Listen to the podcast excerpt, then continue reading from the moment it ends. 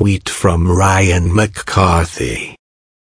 At Dan Balz schools everyone on how to do a talk to voters story without leaning on cliche or oversimplification. There's almost too much vital stuff in here.